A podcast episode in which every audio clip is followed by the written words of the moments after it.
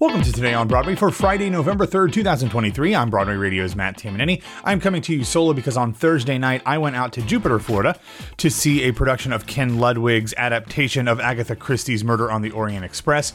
Earlier this week I had a conversation with Andrew Sellon, who plays Hercule Poirot in that production. It is in both the Patreon and regular feed now if you want to go back and listen to that. I really enjoyed not only our chat, but also the production, a wonderfully inventive production in terms of the set design and great performances all around. It is running for a couple weeks at the Maltz Jupiter Theater. So if you are in the Florida, South Florida area, you should definitely check that out. But we're going to dive into today's episode, which is just going to be a bunch of reviews because we had one show open up on Broadway on Thursday night, two shows open off Broadway, and one show open at New York City Center. I'm going to run through at least some of the reviews for each of those. We, of course, will start on Broadway at the American Airlines Theater with the Roundabout Theater Company's production of I Need That, a new play by Teresa Rebeck and directed by Moritz von Stuelpnagel. It features a cast of three led by the TV and movie icon Danny DeVito. Playing his daughter in the show is his real life daughter Lucy DeVito, making her Broadway debut. And as Danny DeVito's character, Sam's longtime friend Foster, is Ray Anthony Thomas. The plot description reads thusly Sam doesn't get out much. Actually, he doesn't get out at all, opting instead for the safety of his house in the company of his things, his many, many things.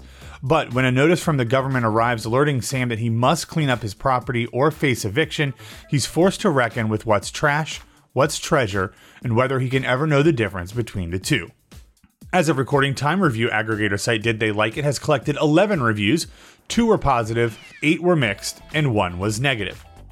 Starting first with Jesse Green of the New York Times, he said, quote, Alas, the busy set by Alexander Dodge leaves little for the rest of the play to do. Hyper competently, like a good three camera sitcom, Moritz von Stuelpnagel's production for the Roundabout Theater Company, which opened on Thursday, will inch out Sam's story, as well as that of his daughter Amelia and his old pal Foster. It will calibrate the requisite unsurprising surprises. It will cut its laughs with pesos and plump for a tear at the end. That's no small feat, of course. Rebeck has a keen feeling for structure and the larger movements of storytelling. This is her 21st major New York production and fifth on Broadway since 1992. She's also the creator of the TV series Smash, so she obviously knows plenty about sustaining conflict. And there's certainly pleasure to be had when an expert like DeVito, for 15 seasons a star of It's Always Sunny in Philadelphia, gets his mouth around a morsel of fragrant patois or a juicy monologue. At one point, he plays all sides of a game of Sorry, complete with vicious kibitzing and gloating. But in the same way the monologue leans too heavily on foul mouthed grandpa laughs, the play overall, within its neat architecture, feels cluttered and obvious. Amelia, played by DeVito's daughter Lucy, arrives in a flurry to tell her father that town authorities will condemn and evict him if he doesn't get the mess, which is both a fire trap and an eyesore, under control. Foster, Ray Anthony Thomas, offers to clean up, but something always stops Sam in his tracks. I'm organizing, he insists. I'm being selective. At this point, you realize that the play, having set Sam up as a mild hoarder, he doesn't buy new things, his kitchen and bathrooms are clean, has not given him much to do but dither amusingly as he tries to decide what to part with. It's like Sophie's choice, he whines, nor much for Amelia to do but push back. To her, it's like the end of Carrie, where the house is so full of terrible things it just sucks itself into the earth. Eventually, one of them will win, or this being a comedy, probably both. Going over to Adam Feldman of Time Out New York, who gave the show 3 out of 5 stars, said, quote, DeVito is a star for a reason. His vulnerable, hilarious performance is a certifiable gem. If only this treasure weren't so often lost in the piles that surrounded it. Greg Evans of Deadline said, quote, Clutter, physical and emotional, is the subject of Teresa Rebeck's new Broadway play, I Need That, a comedy drama that star Danny DeVito works mightily and with increasing futility to stuff with laughs and meaning. David Gordon of Theater Mania, who is positive, said, quote, Do you need to see I Need That? Not really, but you'll have a nice time if you do, even if it does leave you hungry for something a little more substantial. Robert Hofler, writing for the Wrap, was negative, saying, quote, Sam's realization isn't the only moment that recalls TV fare. Rebeck's play, which opened Thursday at Roundabout's American Airlines Theater, would be better titled Sanford and Daughter, even though Rebeck's attempts at writing one liners rarely rises to the level of the 1970s sitcom starring Redd Foxx. And finally, Charles Isherwood of the Wall Street Journal says, quote, the national pastime, I refer not to baseball, but to the acquisition of too much stuff and the refusal to get rid of a single dog eared book, worn pair of shoes, or old playbill, as if life weren't worth living without each, comes under sympathetic scrutiny, and I need that. A modest but likable, sentiment spritz comedy by Teresa Rebeck. All right, let's go over from the American Airlines Theater to New York City Center, where Pal Joey began playing earlier this week. It is going to run just through Sunday. This is a brand new adaptation directed by Savion Glover and Tony Goldwyn. In the show, Joey Evans is a black jazz singer in the 1940s, struggling to make it big his way with his sound on Chicago's vibrant nightclub circuit. This Rodgers and Hart classic incorporates additional beloved tunes from the duo's songbook, as well as an updated book by Richard LaGravenese and Daniel Koa Betty. The cast features Loretta Devine in a newly scripted character of Lucille, Aisha Jackson as Linda, Elizabeth Stanley as Vera, and Ephraim Sykes as Joey. Savion Glover himself does appear in the show as well as one of a group of tap dancing spirits that help tell Joey's story. Obviously, if you're familiar with Pal Joey, this is uh, somewhat of a departure from the original show, while the bones of the story seem to be fairly similar by turning Joey into a black jazz singer it seems like some of the critics have some issues with what that means for the use of Rodgers and Hart's songs. Jesse Green of the New York Times was mixed, saying, quote, you can certainly count on coherence from the songs themselves, no matter how randomly they sometimes seem to have been placed in one Rodgers and Hart show instead of another. Even completely shorn of plot relevance, they are evergreen for a reason. Though this pal Joey rightfully questions the appropriation of black voices in American popular culture, referring to the king of jazz Paul Whiteman and the king of swing Benny Goodman, Joey says, awful lot of kings out there playing our music. It's strange to build that argument on the back of these standards. If they're the problem, why celebrate them and make them sound so good in the process? Robert Hofler of The Wrap was negative, saying, quote, Sykes, to his credit, doesn't ask for our sympathy the way his dialogue begs for it. In a normal pal Joey, he would be a great Joey. He exudes confidence without ever pushing it, and especially affecting is the understated way he unveils a song like I Could Write a Book. He leaves the over emotive deliveries to his two leading ladies. Tony Goldwyn and Savion Glover direct, and Glover also choreographs. Tap dancing spirits follow Sykes around the stage. They don't provide segues between scenes so much as they remind us that several elements of this production, including these dancers, have absolutely nothing to do with what Rodgers and Hart, not to mention O'Hara, wrote. John O'Hara was the original book writer whose work was mostly stripped away for this production.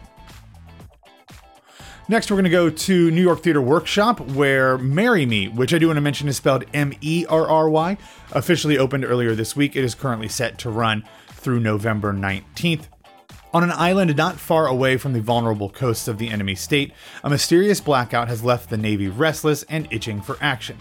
Lieutenant Shane Horn has occupied her time satisfying the libidinousness needs of all the women on the base, including the jealous general's wife. But her own Marys will not come. Uh, it's in the press release. Sorry for the double entendre there. Meanwhile, a famed angel redescends to amend her previous prophecies, sending the Navy's psychiatrist on an epic quest to save humanity.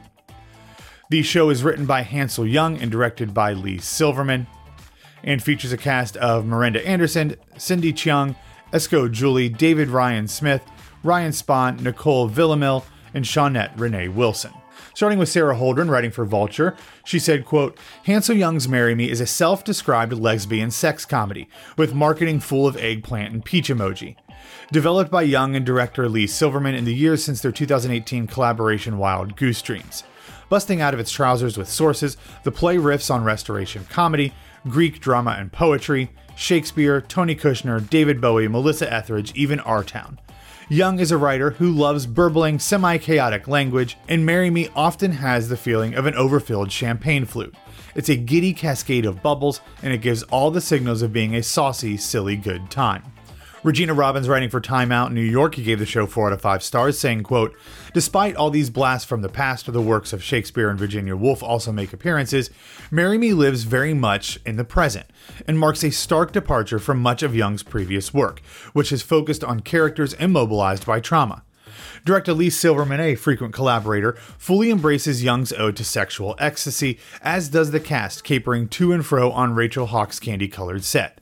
Because the sexuality on display is primarily queer, the play has an inherently political element. But we're not here to get our consciousness raised. We're here to bear witness to women unashamed of their desires and determined to satisfy them. And maybe to see some white men get vaporized like in Avengers Infinity War. Merry indeed, the great work begins. And finally, we're going to go back to New York City Center, this time for the Manhattan Theater Club production of Qui Nguyen's Poor Yellow Rednecks. The show is currently scheduled to run through November 26th. Directed by May Adrales, the show follows a young Vietnamese family's attempts to put down roots in Arkansas, a place as different from home as it gets. A mom and dad balance big hopes and low wage jobs as old flings threaten to pull them apart. It all makes for a bumpy road to the American dream. This is a sequel to Nguyen's Vietgone and features a ton of comic book and action movie influences in a play that melds a deeply personal story with the playwright's trademark killer humor. Starting first with Naveen Kumar, writing for the New York Times, who said, quote, Nguyen's answer is an expletive-filled fusion of hip-hop and martial arts, with the soapy twists and turns of addictive serial television. Under the wry and nimble direction of May Adrales, Poor Yellow Rednecks is a crowd-tickling comedy that squashes preconceptions in order to place heart in a vice grip. Sara Holdren, writing for Vulture, said, quote, Whatever its shortcomings, Poor Yellow Rednecks effervesces goodwill. Its combination of unfeigned earnestness and irreverent early Marvel era wit can't help but bring to mind that moment, that other world, when Obama was still president and Hamilton was taking its shot on Broadway.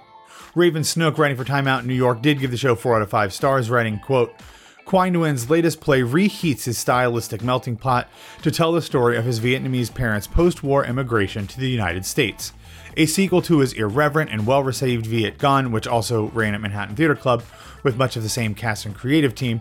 Poor Yellow Rednecks is a similarly merry mashup of hip hop, pop culture, cursing, and kung fu, buoyed by winning performances and plenty of heart.